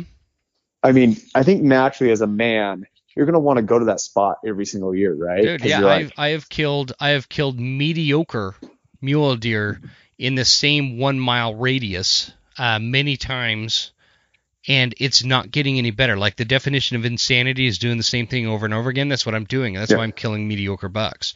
So, mm-hmm. and that's why I look at, you know, like like when it comes to whitetail expertise, I look at my buddy Troy Pottinger. Um, I'm mm-hmm. sure you know who he is. I I don't know. Oh He's yes. a fellow North Idaho guy, right? So so mm-hmm. if I if I want to learn about big mature public land whitetail uh, bucks, mountain bucks, I, I call my buddy Troy Pottinger and mm-hmm. he's got these boot camps that you can attend and, and learn in a day, you know, kind of what his secret sauce is. But when it comes to mule deer, you're you're the guy. You're, you're the guy I look to um, because you you you have a consistency and uh, a, a, discipline about you that that just you know you're, you're successful with these these big mm-hmm. mature you know mule deer. I almost said whitetail there. Heaven forbid. Mm-hmm. Um, but but anyway, so so that's that's kind of the point, and um, I, I think that that is again it, it is just one of those things that's been lacking, and and that going into into depth. Uh, with with these mule deer and the behavioral things. Well, let me ask you this, uh, Tom. Do you do you feel hmm. like so a lot of us you know, here in North Idaho know that uh, this is going to be very applicable to them. Is this hmm. going to be, uh, is, is, this course applicable to folks in Wyoming and Utah and Montana, Washington, Oregon, uh, Arizona, anywhere we, we, we could find mule deer? So where, this is where I'll say where it's probably not most applicable. So the area, I'd say like Arizona, New Mexico, most likely not those desert mule deer. Yeah, um, they're, they just, are different. They are. They different. are different. Yeah. But I would say this though, so because when I, I was in my, I mean, it was early in my 20s when I really, um, well, I, I was still killing bucks up here, but I was going to school down in southern Idaho in the sagebrush country. And when I was finding those mule deer buck in the sagebrush country, you know, for me, the first instinct, like, or my first thing in my head was, I'm hunting a different mule deer. But then I realized that's a false statement. I am hunting the same mule deer. It's just the terrain is different and the weather's different. It's all based on terrain and weather. Do you like, talk about that in the course? Yes. Okay. Yes, I do. Okay. And then, and then, like I said too, if you like, we have spent a lot of time hunting areas, like I said, in Utah, Wyoming, um, Colorado, and these areas. And I know it sounds weird when I say this, but what's the best way to explain this? Let's say a guy does like a 50 mile marathon, but then all of a sudden he has to compete in a 20 mile marathon. Isn't he going to be? Isn't he going to do much better in the 20 mile marathon than the 50 mile? I mean, you you would think. You, it just right. you know you would think. Yeah. So I'm just maybe I'm this is a bad analogy, but for me, it's easier to hunt these other places because we hunt in probably one of the hardest places to kill a mule deer up here in North Idaho. Yeah, it's one of the tough. It's one of the toughest places to kill a mule deer. If, like first choice for me is like I like I hunt here because it's convenient, and I still have like my I still have my North Idaho mule deer buck and and Northwest Montana. You know, yeah. I hunt those areas very hard because I grew up here. I know these areas, but if I get a tag in Wyoming, which I, I, I do this year, I think I think I am. I'll, I'll have to see. I I think the drawing results are out, so I better check. Um, yeah, I think if they're not, they're they're going to be soon. Yeah, so I got to check that. Um, so I, I I do already I do have Montana, I do have Idaho tag. Um, I possibly am going to have Wyoming. Um, I'm going to have to see with the leftover tags with Colorado. But um, oh shoot, I totally forgot my train of thought. Oh yeah, so those areas, again, I got it. Those areas, even though these are areas I've I like spend way less time than I do up here, I have a way better chance in killing a big buck, 180 plus in those areas. And the reality is, is when I, I keep track of these other really skilled mule deer hunters in these other units, they're not pulling the quality like we are. And some of these guys are locals, you know, like like these locals of Wyoming aren't pulling the quality that I am out of Wyoming. Hmm. And so that's saying that I am doing something a little bit different than they are. Um, possibly they're not doing the art of the timber pound. Um, here's a good example. So that Colorado hunt, you know, I, there's there's sparse there's like areas like I'd say it was like 50% timber and 50% openings. And sure, I killed that mule deer in the open country, but I kept a contact with a few people in that unit, and you know, and I'm like, how's it going? And none of them were having success. Like, and and I, and they were like, oh, warmed up. They weren't coming out in the openings anymore. And I'm like, well, did you check the timber? And they're like, well, no. it's oh, like, really? Yeah. And so like they didn't really think of like, well, no, like it, it's like kind of a foreign concept. I feel like to a lot of people actually like, okay, well, if they're they're pulling into the timber, hunt the timber. Well, then also you got hunting pressure too. Where do you think those mule they're going to pull? They're going to pull in the timber or in places it's a little harder to get to. Yeah. Um, that's what I'm saying is you have to treat, I think with any animal you're hunting, especially a big buck, you have to treat them like they're the most intelligent animal on the mountain. If you look at a big mule deer buck and think, I'm hunting a dumb animal, I'm just going to road hunt and try to find one, or, you know, you have to get in the mentality, like at least get yourself in the mindset that you're hunting a very intelligent animal. Yeah. Now, yeah. sure, you can see it, you can see a mule deer doe and fawn all day long, you know. But to, in in a lot of those areas, you can't hunt a mule deer doe fawn, so of course you're going to be comfortable around people. Mm-hmm. But a big mule deer buck that has avoided hunters over the years, there's a reason for it. and you got to find out what that reason is. And and so if that if that yeah. makes no, that totally any makes sense, sense. with them. Yeah. And I think like for me, and I think I mentioned this, the the only reason why I would consider myself an experienced mule deer hunter is and where I put my level of expertise is the fact I hunt areas where literally the success rate is under five percent. mm-hmm. You know, it's under five percent that I'll be successful in killing a mule deer buck. But I'm not just killing a mule deer buck; I'm killing a big mule deer buck. Yep. So, Yep. so when you when you actually look at that, that's different. I mean, for me, it's like it's hard to level somebody's expertise, especially if a guy like, let's say, a guy has a ranch and he kills a big 200 inch mule deer off that every year. That's hard to measure his level of expertise because maybe he just has a better opportunity to hunt that area versus the average hunter, I right? mean, I mean, there's no maybe to it. I mean, yeah, yeah, Yeah. you, you put that invi- individual on a you know North Idaho unit trying to get a a, a big 200 plus mule deer. It's not going to Mhm. happen, man. It's just not going to Mhm. happen. Yeah. Um, and th- that's just genetics. Like we don't yeah, yeah, get, yeah. we just, mhm. but they, you know, but I'm just talking about maturity. Like if you age these bucks, if you're killing a six or seven year old buck, you did something. hmm You know, Totally. that's that's what. yeah, you like those bucks. Like so, the one mule deer. I I know you're probably about ready to pass out because we're both talking late, but the one of the Oh, I'm good. man. probably okay. So one of the oldest mule deer I've ever killed. I wish I wish I got this buck aged.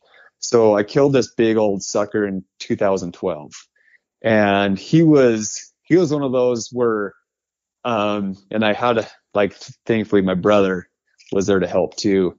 But I I mean I you know even though I consider myself a really good mule deer hunter, I was getting burnt out, and I was like man like that like I was seeing big buck tracks, but I was just I was just not seeing them with does, you know. And I was consistent in there. I was trying to. Know, I think I was mentioning this to you earlier. You don't want to push them out, but at the same time, you still got to be in the area to find the big buck. Yeah. But my brother's just like, you gotta, you gotta stick to it. That big buck's gonna show up any day. And, and then long story short, I killed that big sucker, um, on Thanksgiving Day. Oh, and really? yeah, and he was high 180s. And well, the one side he just had he had a crab fork on the one side, but if he if he matched up to his right side, he would have been at 25. in- He's a 25 inch wide buck. He would have been a 200 inch buck Oh wow. if his if it, if he matched to his right side because he was it's amazing. deep deep forks. He was 30 inches tall from the button to the top, and he was just he was just an old buck, like very old. Awesome. So completely lost his coloration. So yeah, 2012 is when I killed him. Well, this gal found his sheds in 2009, and and so after she found out, she's like, hey, like I have the sheds to that buck he killed. And so we met, we matched up, and man, he hadn't, he hasn't grown an inch since 2009. No kidding. So, I mean, you got to imagine how old is this buck really? Like, if he has been plateaued at this height of being like high 180s, What do you Or- think? What What do you think age wise he was? man, that's that's a tough one. That's a tough one because I'm I'm always off. Every time I have got a deer age, I, it always throws me back in my seat. I'm yeah, just yeah, like, dude. oh. I, I, I, I've been, I've been so wildly wrong with that that I, I never Mhm. even try to make assumptions. But I, it- you know, I know there's, there's other people that I know that can, they, they can once they get a buck down, they're like, oh yeah, this buck is such and such age, Yeah. and and like they're always right. And so it- it's, all- it, it blows my mind because I can never do that. I can, But you know, you know he's past maturity if he's, you know, if he's Mhm. gone If he's- that many years exactly. without growing. Yeah, he's, he's already plateaued. Yep. And he's and he, he completely lost his coloration of an average mule deer too. Like you know, the mule deer have like the distinct color features. Mhm. He was just like an ugly. He was just an ugly brown. All- and then, so, Huh. um, I mean, in the rut. So you know, like I said, Thanksgiving Day, deep snow. Um, what else with him? Oh yeah, no hooves. Like his hooves are rubbed raw. Like oh no there was hardly kidding. even a hoof left, and he had a pretty, a really pretty mountain lion scar. It looked like a big bite right in his rear end there, just like the Oh, perfect, wow. the perfect teeth marks. Like it was just like you could see where it just looked like a pair of jaws just grabbed his rear end, and Probably booted man, that sucker. Yeah, I, Yep. he had to. I mean, I mean that sucker has lived everything. So, Yeah. anyways, to get a buck like that on the ground, I mean that buck beats even like the biggest scoring buck I've killed. Mm-hmm. I mean, this that big old timber buck beats them all. You know what I mean? Huh. Just from the just from the experience and Yeah. just the age. It's something about killing a mature mule deer. Um, For Just sure. yeah, it's For it's sure. else. No, it's a, it's a great it's a great it's just a great feeling. Um, the and uh, well now never mind I won't ask that but um, what is the time frame to get through the course? I say like a dedicated person can probably go through it in a day if he really wanted to go through it and go through all the information. But if you're like Okay. me, I'm like the type of guy that I I can sit down for about 15 20 minutes and then I start getting distracted. Me too. And so so I'd say like comfortably if it was me and I had to take the course, I'd say I could go through it. If I wanted to stop and take notes through it, it would probably take a week if you're dedicated enough. Like maybe like, you know, if you're have like a most people aren't going to sit down a full day and like watch it. So they're going to have their day job and stuff. So maybe in the evening they watch 20, 30 minutes of it, jot down some notes, things they learn, and then go through it. And then the one promise I can always make is that there's going to be more added to it. Oh, and sweet. to even and to even answer your question you brought back a little bit earlier is I'm going to actually get some other experienced mule deer hunters on the course. Things so there's a and I'm not going to give the name, but there's another guy he hunts he actually hunts the desert country along with the sagebrush country a lot.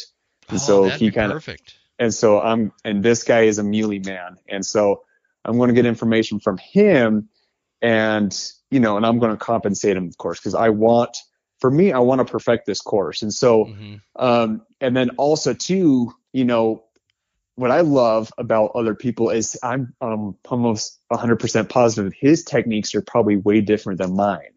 Sure. and so when you got two different guy experienced deer hunters giving you that much new information, that's just going to blow your mind. oh, for sure. And so is But, it, so yeah. Tom, it's all video based. yes, it's all videos. And so video sections. And then so some of it I'll be teaching kind of like almost like you're teaching a classroom. Other times I'm actually picking apart a map. I'm showing you on maps. I'm showing lots of video, you know, because us in our hunting videos, we have hundreds of hours of videos. And so what I'm doing is I'm picking apart videos like um like for I'll give a prime example.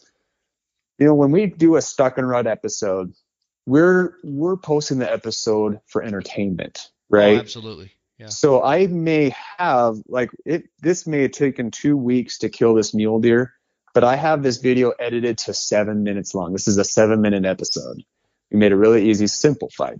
Sure. But if I can act, but what I do is I have all that footage still. And so I'm picking apart distinctly, like, how did we get to that point to kill that big mule deer buck? Where did it start? What type of gear did I have?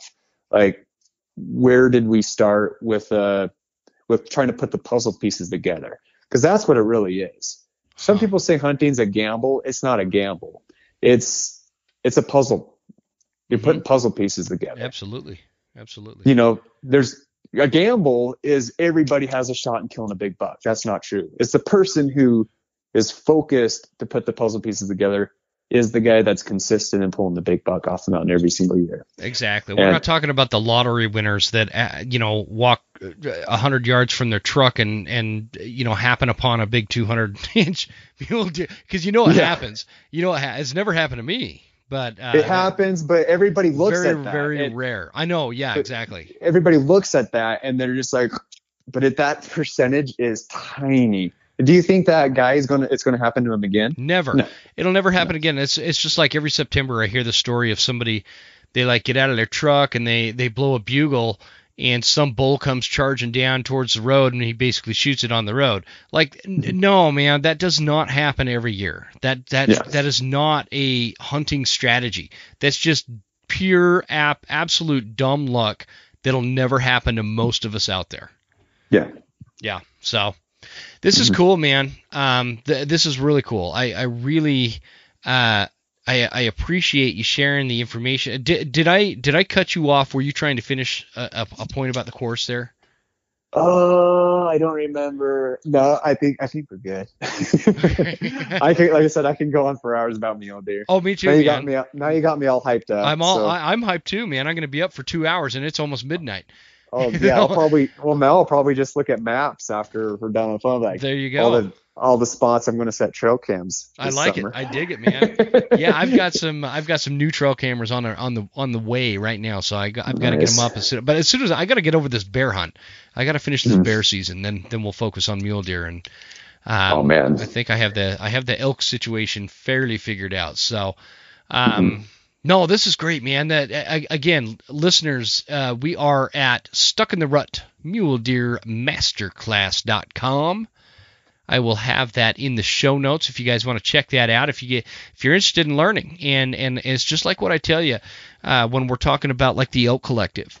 Uh, the the most valuable piece of gear is between your ears, and and there is nothing that is going to. There's no good pack. There's no you know crazy rifle or optics or a, a special bow or a, a magical pair of boots that are going to put you in front of more big game animals uh, that have your name on it than what's between your ears. The knowledge that you take into the field is going to be your most powerful piece of gear and your most powerful weapon.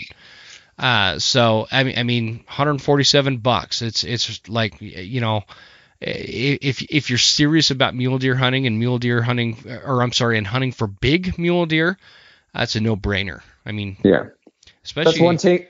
That's one tank of gas now. Yeah, I was gonna say, gosh, that's with the inflation the way it is. That's like what going to Starbucks twice. Um, yeah, exactly. I don't know, but um, either way, um, Tom, I appreciate you. I appreciate you doing this. I appreciate you working with uh, with the schedule here. I I was uh, a little late getting on with Tom uh, tonight with between these. We had these crazy storms in North Idaho that uh, tonight with uh, well by the time you guys this is live, it's going to be a few days later. But um, crazy thunder, lightning, knocking down. Like I had rivers coming across the road coming back from my bear spot, and trees cut falling on the road. Anyway, it's been a crazy night. So I appreciate you, man. Oh no, thank you. Thank you for having me on. Let's do this again. And um, at some point, I'm going to come up there. We're going to sit down and have a cup of coffee or something. Absolutely. All right, buddy. Thanks again. All right. Take care.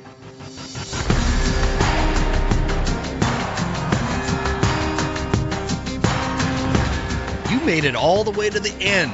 Thank you so much for tuning into the show. We sure appreciate your support. This is Jim Huntsman signing off and reminding you to check us out at Instagram at The Western Huntsman and on Facebook at The Western Huntsman. And you can also check out the website at TheWesternHuntsman.com. Thanks again. We'll see you guys next time. Stay Western, and I'll see you on the mountain.